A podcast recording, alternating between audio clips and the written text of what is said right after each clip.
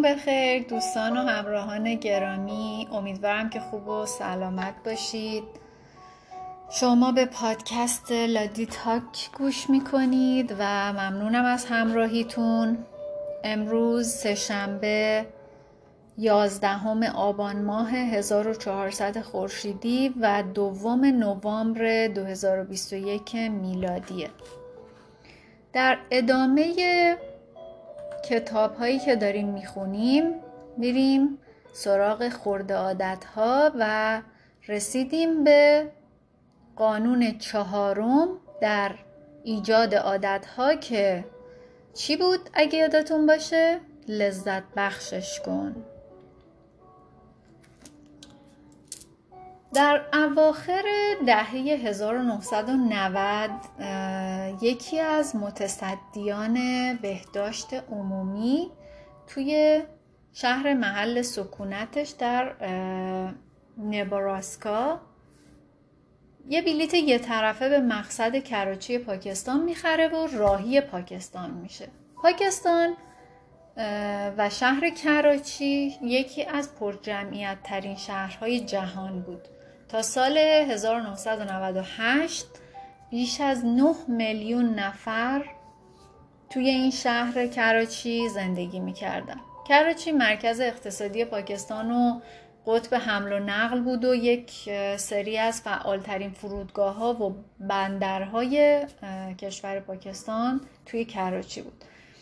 و می‌تونستید در بخشای تجاری شهر بیشتر امکانات استاندارد شهری و خیابونای شلوغ و مراکز خرید و همه این چیزها رو پیدا بکنید. و در کنار همه اینها کراچی یکی از بدترین شهرهای جهان برای زندگی بود. بیش از 60 درصد ساکنان این شهر در خانه های قصبی و به صورت زاغه نشینی زندگی می‌کردن محله های پر جمعیت پر از خونه هایی که موقت و با مقوای کهنه و بلوک های سفالی و مواد دور ریختنی دیگه سرهم بندی شده بود واسه خودشون خونه درست کرده بودن. سیستم جمعآوری زباله که وجود نداشت اصلا. شبکه برق رسانی یا آب رسانی هم وجود نداشت. یعنی هیچ منبعی برای اینکه این آدمایی که تو اونجا زندگی می‌کردن به آب پاک دسترسی داشته باشن وجود نداشت. و وقتی که زمین خشک بود که خیابون پر از خاک و زباله بود. وقتی هم که زمین خیس بود حالا بارونی چیزی میبارید. خیابون ها می‌شد گودال های گلالود پر از فاضلاب و زباله. و پشه هایی که توی همه این حوزچه های آب راکت جمع می شدن و بچه هاشون که بین همه این آتاشقالا و گلولای و فاضلاب بازی می کردن. خلاصه یه وضعیت بسیار غیر بهداشتی و بیماریزا که باعث می شد که یک عالمه مرزهای مصری و در مقیاس گسترده تولید بشه و ایجاد بشه. منبع آب آلوده باعث شیوع انواع بیماری ها می‌شد و تقریبا یک سوم بچه هایی که اونجا زندگی می‌کردن سوء تغذیه داشتن.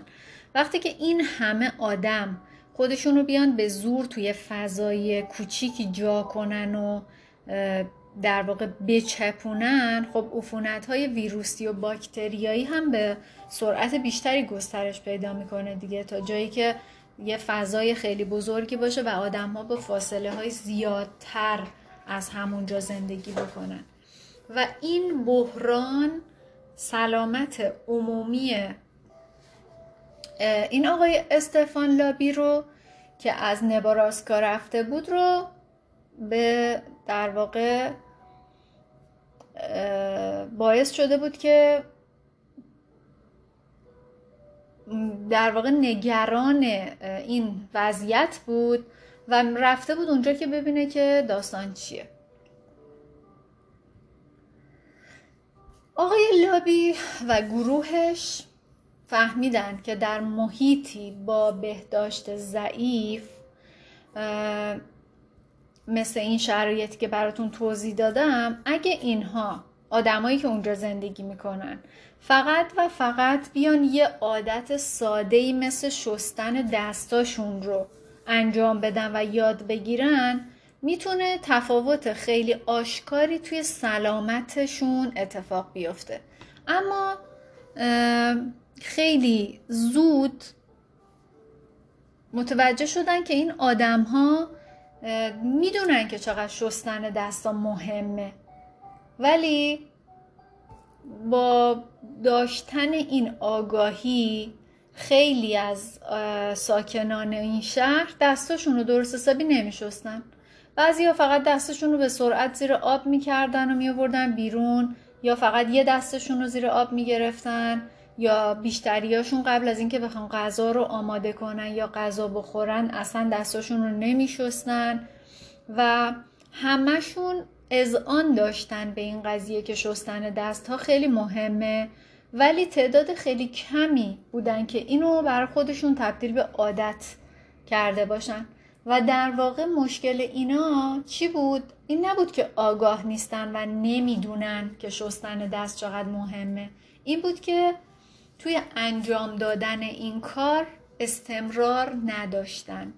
توجه کردین؟ نکته خیلی ریز ولی خیلی خیلی مهم. نداشتن استمرار.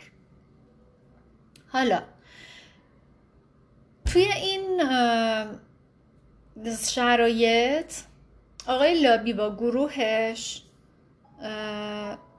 با یه شرکت دیگهی به نام گمبل اومدن شریک شدن تا در محله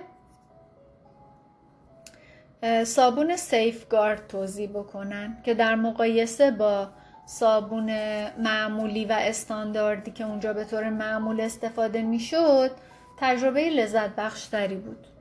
و این آقا بعدها گفت که در پاکستان صابون سیفگارد یه صابون اعلا و درجه یک محسوب می‌شد.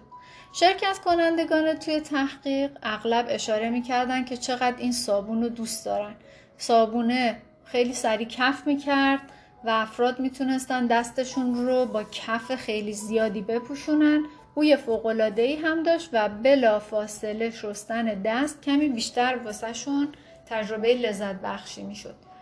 ولابی گفت که برای من هدف از ترویج شستن دست ها تغییر عادت نیست بلکه اون رو پذیرش عادت می‌دونم. یعنی اون عادت رو اونا دارن ولی با این کار می‌خواد اون عادت رو براشون فیکس بکنه و جا بندازه.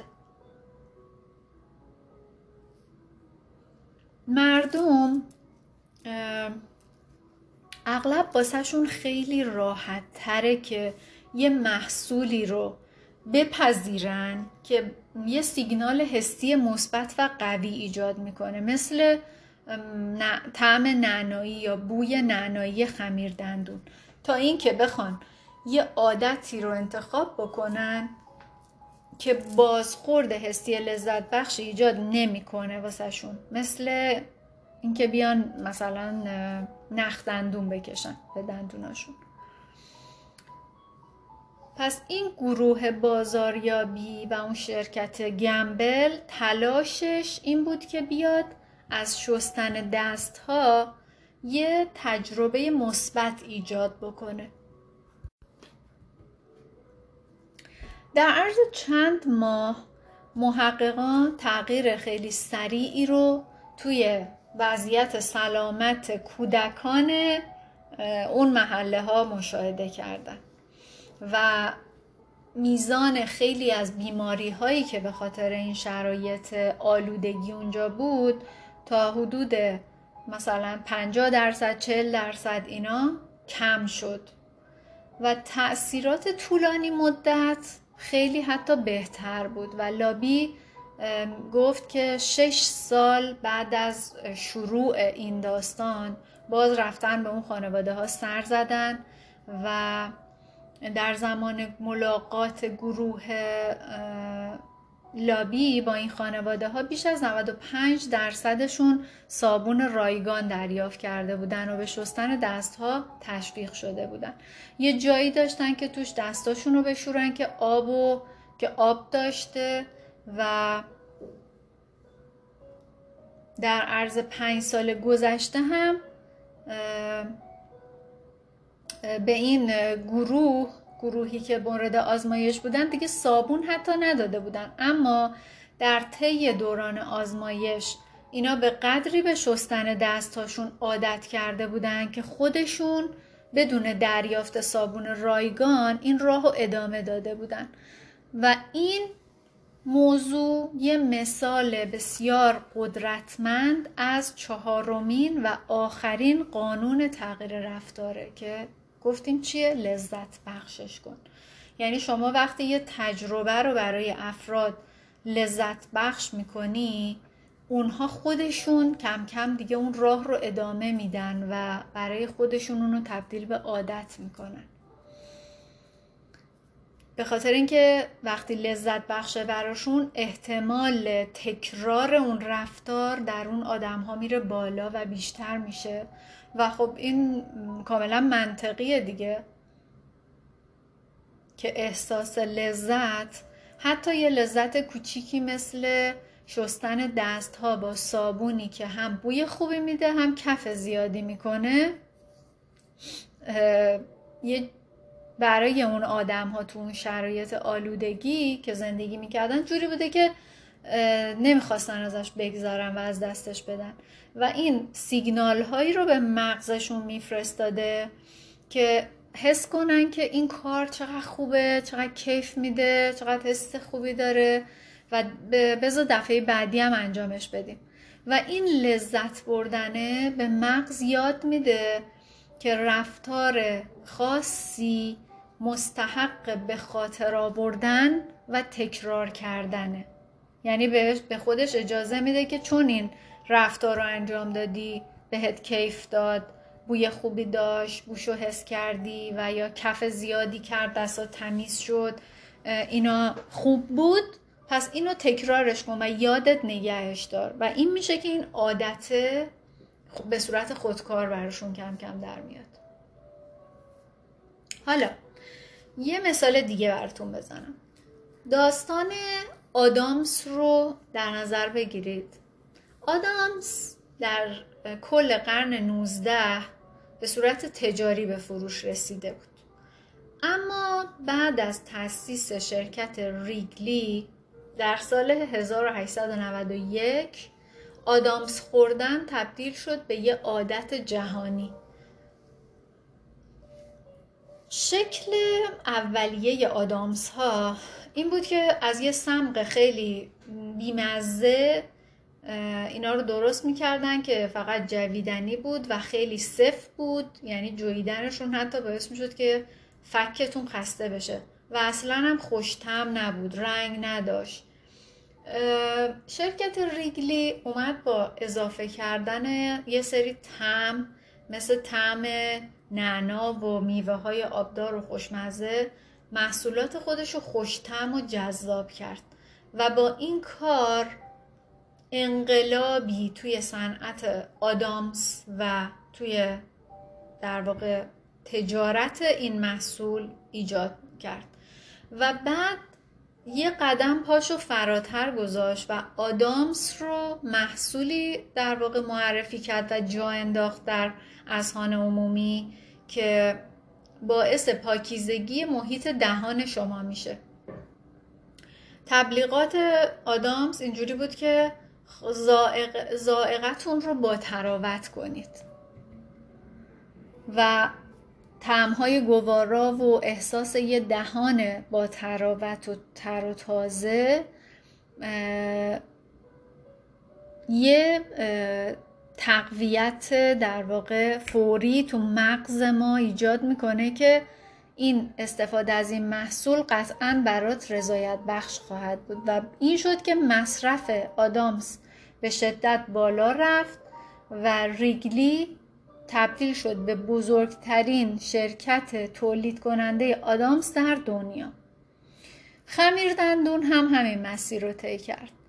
تولید کننده های خمیر دندون اومدن به محصولاتشون های نعنا و پونه و دارچین و اینا رو اضافه کردن یا برای بچه ها خمیر دندون های میوهی تولید کردن با تعم و بوی میوه ها یا در چند رنگ و باعث شد که به موفقیت خیلی بزرگی دست پیدا بکنن. این کارهای اضافه کردن این رنگ ها و بوها هیچ تأثیری روی تأثیر اون خمیر دندون یا اون آدامس نداره. فقط احساس دهان پاکیزه رو به شما میده و اینکه خب مسواک زدن حس خوبیه دیگه احساس لذت بخشی به آدم میده. و این کار فقط باعث شد که سود بسیار کلانی سرازیر بشه به جیب این تولید کننده های زرنگ دیگه. و دقیقا برعکس این موضوع شما در نظر بگیرید یعنی می‌تونید به شرایط خودتون فکر کنید. اگه یه تجربه لذت بخش نباشه شما دلایل خیلی کمی دارید که اون کار رو تکرار بکنید و متقاعد کردن خودتون حتی برای انجام اون کار هم قطعا سخت خواهد بود.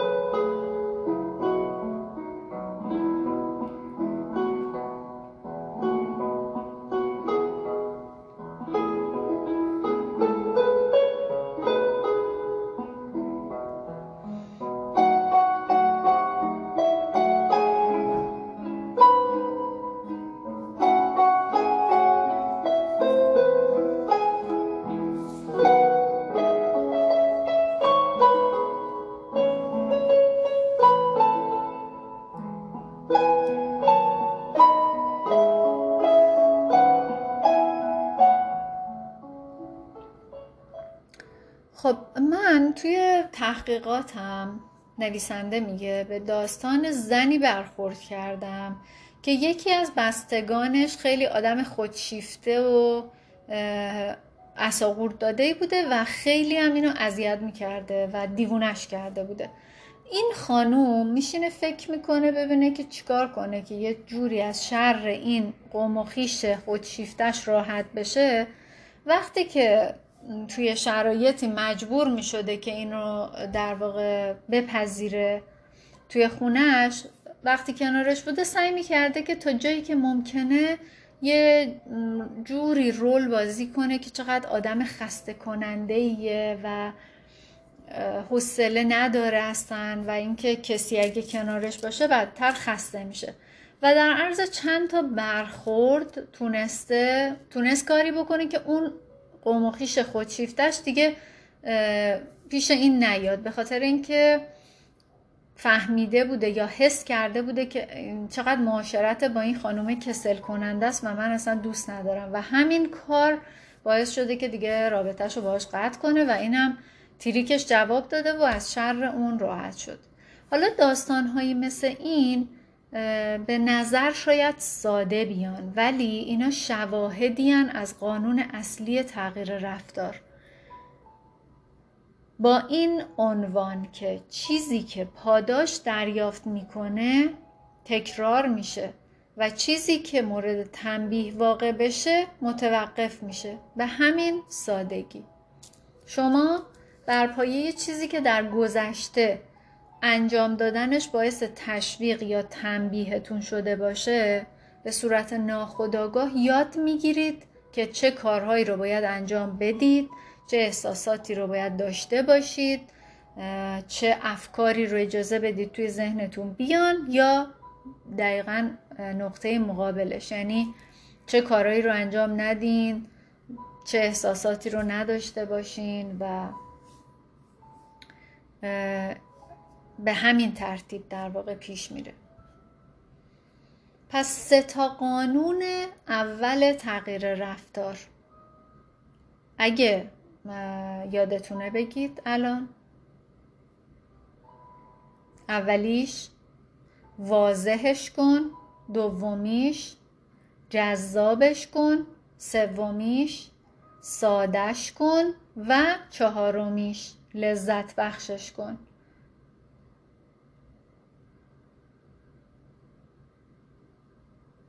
که این در واقع یه حلقه عادت رو تشکیل میده. این چهار تا قانون کنار هم.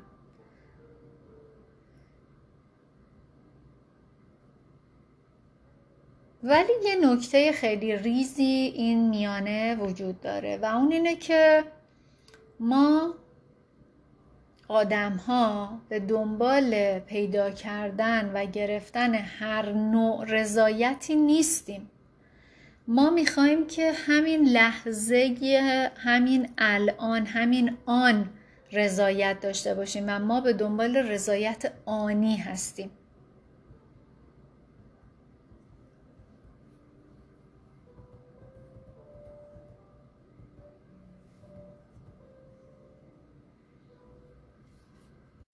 حالا این نکته رو اینجا داشته باشید. پس ما دنبال رضایت آنی هستیم. خب؟ حالا می‌پردازیم به بقیه بحث تا دوباره به موقعش برمیگردیم سر این بحث رضایت آنی. ببینید بین پاداش های فوری ما یه سری یعنی سیستم پاداش داریم که سیستم پاداش ها یا فوری هستند یا تأخیری.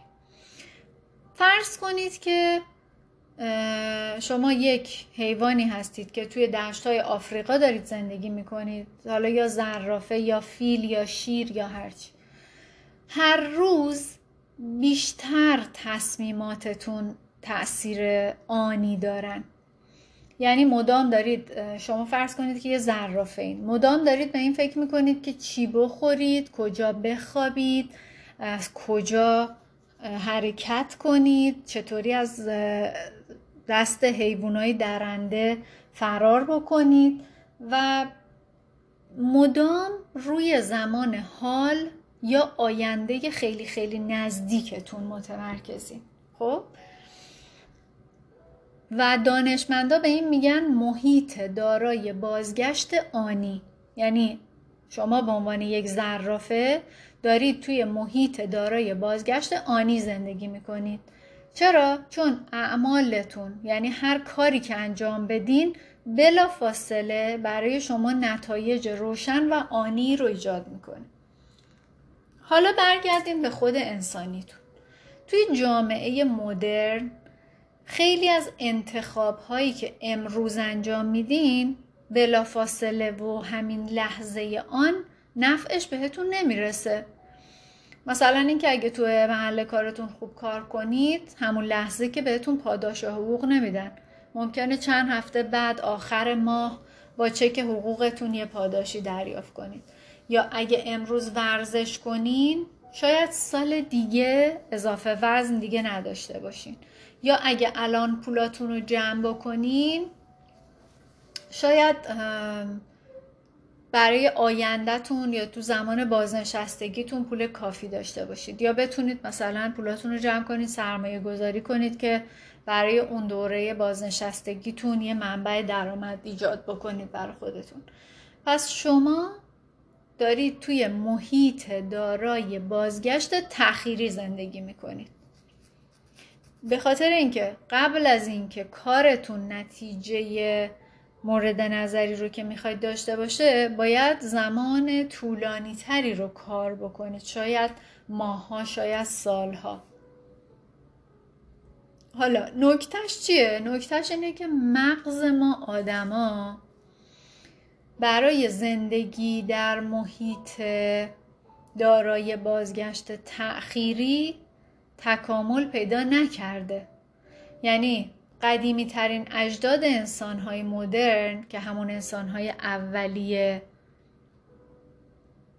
یا هوموسپین ها باشن که احتمالا دیویس هزار سال روی زمین زندگی کردن مغزی شبیه مغز انسان امروزی داشتن. به طور ویژه نئوکورتکس جدیدترین بخش مغز و ناحیه مسئول عملکردهای بالاتری مثل زبان امروز تقریبا همون قدیه که همون دیویس هزار سال پیش بوده. یعنی شما با همون سخت افزارهای اجداد دوران پارین سنگیتون دارید این طرف و اون طرف میرید و الان تو قرن 21 زندگی می‌کنید. حالا همین اواخر همین اواخر یعنی طی 5000 سال گذشته. جامعه به سمت محیطی غالبا دارای بازگشت تأخیری سوق داده شده و رفته به دلیل شرایط زندگی در جامعه مدرن. یعنی جامعه مدرن در مقایسه با عمر مغز ما خیلی جدیده. مغز ما فرض کنید دیویس هزار سال عمرشه. ولی جامعه مدرن فقط پنج هزار سال عمرشه. در, در صد سال گذشته هم کلی چیز اختراع شده. مثل خودرو، هواپیما، تلویزیون، کامپیوتر، اینترنت، گوشی های هوشمند و هزار تا چیز دیگه. ولی با اینکه دنیا توی این سالهای اخیر خیلی تغییر کرده طبیعت ما به عنوان انسان تغییر خیلی خیلی ناچیزی داشته. یعنی ما در واقع همون آدم های دو هزار سال قبلیم با شرایطی که هی داره تغییر می‌کنه. اجداد ما مثل خیلی دیگه از حیوانای دشت های آفریقا روزهاشون رو صرف واکنش نشون دادن به تهدیدهای جدی یا پیدا کردن و تضمین وعده غذای بعدی و حتی پیدا کردن جایی برای پناه گرفتن از باد و طوفان و سیل و رد و برق و اینا بودن. بنابراین طبق اون شرایط اینکه برای خوشنودی فوری خودت ارزش قائل بشی منطقی به نظر میاد دیگه. و اون موقع نمی‌تونسته اون آدمه به آینده دورش فکر کنه. به خاطر اینکه اگه الانش رو فکر نمی‌کرده اصلا دیگه زنده نمیمونده که بخواد به اون آینده دوره برسه. بنابراین بعد از هزاران نسل در محیط دارای بازگشت آنی مغز آدم طوری تکامل پیدا کرده که نتایج سریع رو به نتایج دراز مدت ترجیح میده. اقتصاددان ها این رف این تمایل رو بهش میگن ناهمخانی زمانی. چون ما یه سری اقتصاددان رفتاری داریم دیگه. اینا اومدن این شرایط رو بررسی کردن و براش اسم انتخاب کردن ناهمخانی زمانی. یعنی نحوه ارزیابی مغز شما. از پاداش ها در طول زمان متناقضه. برای شما ارزش زمان حال بیشتر از زمان آینده است و معمولا این تمایل به خوبی به ما خدمت می‌کنه. پاداشی که همین حالا قطعیه با ارزشتر از پاداشیه که فقط در آینده ممکنه باشه ممکنه نباشه. همون داستانی که میگه نقد و نقد و به چسب نسیه رو فعلا بیخیال شد نشانگر همین طرز فکری که ما هنوز مثل اجداد دیویس هزار سال قبلمون فکر می‌کنیم. ولی این گرایش گاه ما به سمت خوشنودی فوری برای ما یک عالم مشکل و دردسر به وجود میاره. وقتی که کسی می‌دونه که سیگار کشیدن ممکنه باعث شه که سرطان ریه بگیره چرا بازم سیگار می‌کشه؟ یا کسی که می‌دونه اگه پرخوری بکنه چاق میشه و این چاقیه باعث بالا رفتن فشار خون، کلسترول و هزار تا بیماری دیگه براش میشه چرا بازم پرخوری می‌کنه؟ یا کسی که می‌دونه داشتن رابطه جنسی با آدمای متعدد و تو شرایط نامطمئن باعث انتقال بیماری های تو این زمینه بشه باز میره این کار رو چرا میره این کار رو انجام میده بازم؟ یعنی به این چیزا اینا فکر نمی‌کنن یا اینا رو نمی‌دونن یا متوجه نیستن؟ نه. ولی وقتی که متوجه بشید که مغز چطور پاداش ها رو در واقع اولویت بندی می‌کنه پاسخ بر ما روشن میشه. اینه که پیامدهای عادتهای بد تأخیری هستن در حالی که پاداش ها آنی هستن یعنی چی؟ یعنی اینکه اون کسی که الان داره سیگار می‌کشه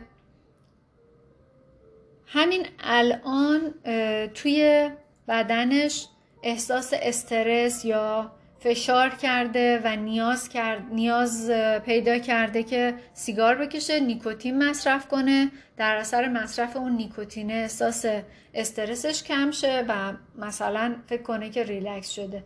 ولی این در طول ده سال آینده ممکنه حتی خودشو به کشتن بده با این سیگار کشیدن و نابود کردن ریش.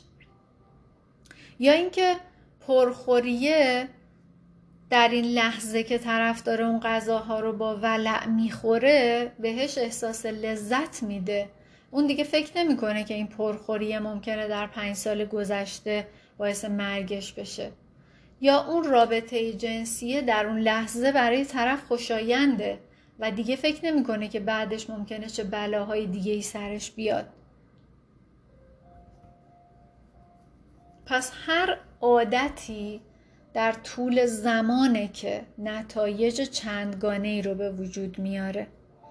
و متاسفانه باید بگم که این نتایج هم اغلب نامنظمن. در مورد عادتهای بد نتیجه فوری اغلب حس خوبی داره. اما نتیجه نهایی حس بدی داره. مثل همون داستان سیگار. طرف الان سیگار می‌کشه بهش حس خوبی میده. فکر می‌کنه که آروم شده. ولی در نتیجه نهاییش در دراز مدت چیه؟ اینه که طرف ریش رو از دست ممکنه بده یا بیماری ریه بگیره یا هرچی. با عادتهای خوب موضوع برعکسه. یعنی نتیجه فوری ناخوشاینده اما نتیجه نهایی خوب و مطلوبه. مثل اینکه شما الان باید درس بخونید. الان باید بری پشت میز بشینی. هیچ کار دیگه ای نکنی. فقط کتاب کتابتو بخونی درساتو بخونی و این در لحظه شاید برات خوشایند نباشه. ولی نتیجه نهاییش اینه که امتحانات تو پاس می‌کنی و می‌تونی بری یه گرید بالاتر یا ارتقا پیدا کنی یا هر چیز دیگه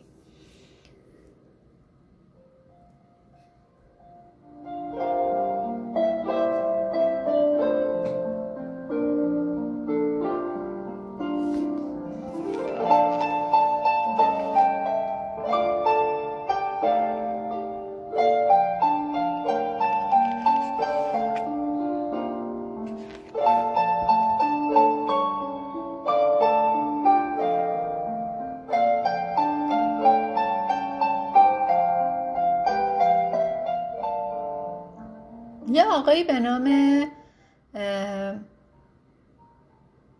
استفان باستیت. ببخشید فردریک باستیات که یه اقتصاددان فرانسوی بوده. گفته که تقریبا همیشه این طور است که وقتی نتیجه فوری نتیجه فوری و دلخواه است پیامدهای بعدیش فاجعه آمیزه و برعکس. یعنی هرچه میوه های اول عادت شیرین تر باشند میوه های آخرش تلخ ترن. یعنی چی؟ یعنی هزینه عادت های خوب واسه زمان حال و لحظه الان نیستن اما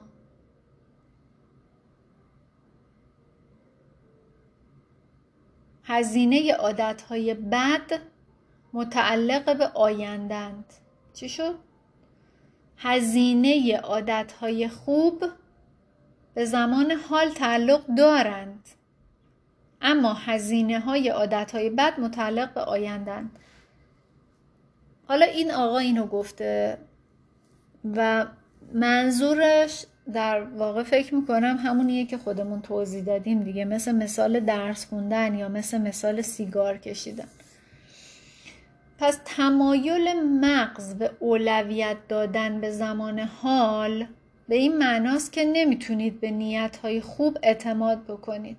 وقتی برنامه ریزی می‌کنید که وزن کم کنید کتاب بنویسید یا زبان دیگه رو یاد بگیرید برای خود آیندهتون برنامه ریزی می‌کنید. و وقتی که تصور می‌کنید دوست دارید زندگیتون چه شکلی باشه و دیدن ارزش انجام دادن کارهایی با منافع دراز مدت اون موقع براتون آسون میشه قطعا همه ما آدم ها میخواییم که زندگی بهتری داشته باشیم ولی فرق ما چیه؟ وقتی که لحظه تصمیم گیری می‌رسه آدم ها بیشتر کشیده میشن به طرف اون کارهایی که براشون خوشنودی آنی و در لحظه داره. یعنی طرف دیگه به بعد و به آینده فکر نمی‌کنه. اینکه همون لحظه احساس رضایت کنه یا احساس خوشنودی بکنه براش کافیه. و این میشه که معمولا متضرر میشن آدم ها دیگه برای خود آیندهتون که در رؤیای خوشندامتر بودن ثروتمندتر بودن شادتر بودنه انتخاب نمی کنید شما دارید برای خود فعلیتون که می‌خواد سیر بشه می‌خواد ریلکس بشه می‌خواد سرگرم بشه و برای اون دارید انتخاب می‌کنید. و به عنوان یه قانون کلی هرچه لذت به دست آمده از یه کاری فوری تر باشه باید همسو بودن اون با اهداف دراز مدتتون رو با شدت بیشتری زیر سوال ببرید. یعنی این باید براتون یه علامت سوال ایجاد بکنه. و سریع از خودتون بپرسید که الان اگه این کار رو بکنم چه اتفاقی میفته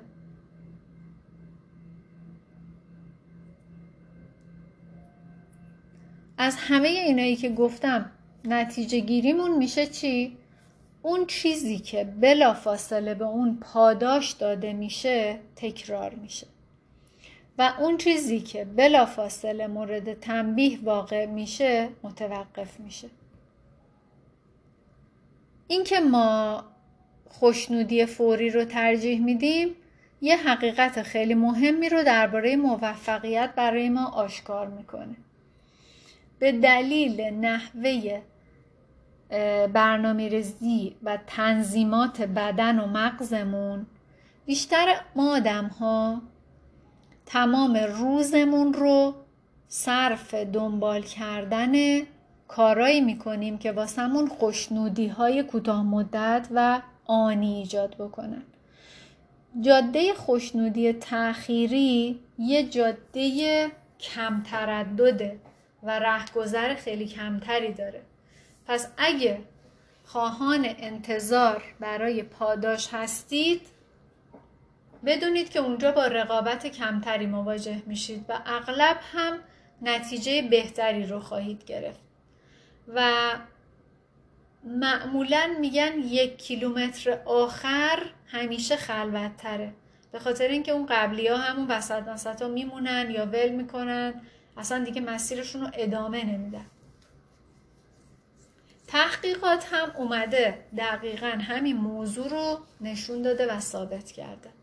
افرادی که در به تأخیر انداختن خوشنودی بهتر عمل می‌کنن نمره های بالاتری رو توی یه سری تست های مخصوصی که ازشون گرفته شده به دست آوردن. و اونا معمولا سطوح پایین تر سوء مصرف مواد احتمال چاقی کمتر واکنش های بهتر به استرس و حتی مهارت های اجتماعی ممتازتری داشتن. همه ما این موارد رو توی زندگیامون دیدیم حتما.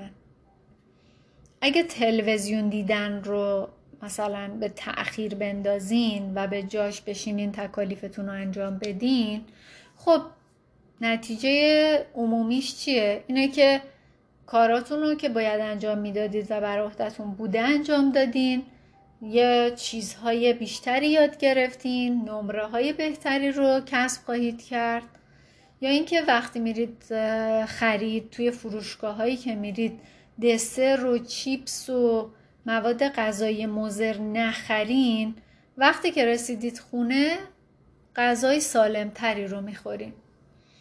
و در بعضی موارد هم تقریبا در تمام زمینه ها موفقیت و به دست آوردنش نیازمند اینه که از یه سری پاداش های فوری چشم پوشی کنین و به جاش منتظر پاداش های تأخیری بشین.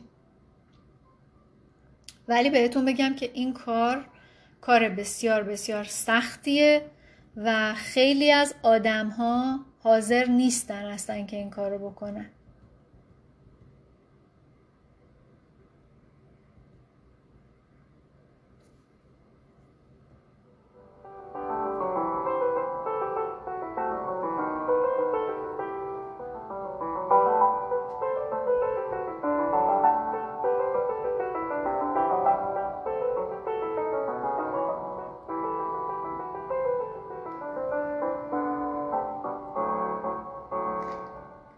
مشکلی اینجا هست. مشکل کجاست؟ اینه که بیشتر آدم ها می‌دونن که به تأخیر انداختن اون احساس خوشنودیه یه رویکرد عاقلانه تریه. یعنی اونها منافع عادتهای خوب رو می‌دونن. سالم بودن و پربازده بودن و در آرامش بودن و همه اینا رو بهش واقفن. اما این نتایج به ندرت در لحظه حساسی که ذهن باید تصمیم بگیره معمولا به ذهن ما می‌رسن. ولی جای شکرش باقیه که این امکان وجود داره که ماها می‌تونیم آموزش ببینیم و به خودمون آموزش بدیم که به جای اینکه بریم دنبال خوشنودی های آنی از این خوشنودی های آنی بگذریم به نفع به دست آوردن خوشنودی های تأخیری در طول زمان ولی با ارزش بالاتر با ماندگاری بیشتر و با شرایط بهتر. ولی خب برای این کار هم باید با طبیعت بشر هم راستا بشیم نه اینکه برخلاف اون عمل بکنیم. و بهترین راه انجام دادن این کار چیه؟ اینه که یه کمی به به این عادت هامون که نتیجه دراز مدت دارن یه ذره لذت آنی به عنوان چاشنی اضافه بکنیم و به اون عادت هایی که نتیجه آنی دارن و نتیجه دراز مدت ندارن یه ذره چاشنی رنج اضافه بکنیم که خیلی دچار توهم نشیم که فقط لذت بچسبیم به لذت های آنی یا اینکه از اون ور بوم بیفتیم و بچسبیم به لذت های تأخیری و اصلا نفهمیم که زندگیمون الان چطوری داره میگذره.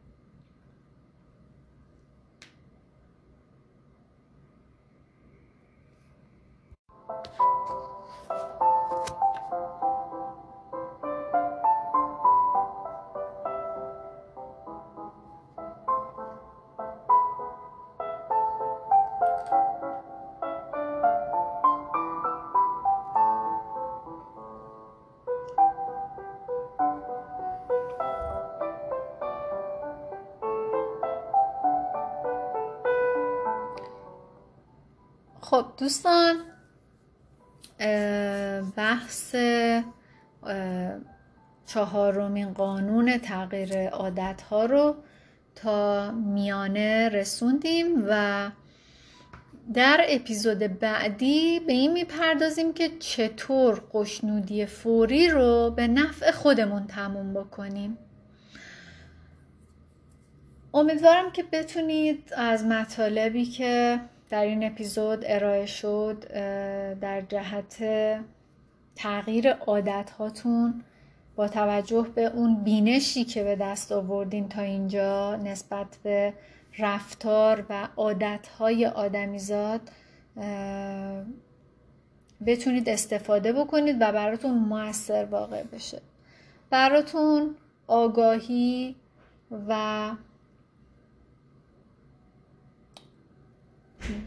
واقف بودن به شرایطی که دارید توش زندگی می‌کنید همه جوره آرزو می‌کنم. آگاهی بزرگترین نوریه که می‌تونه به زندگی آدم ها تابیده بشه.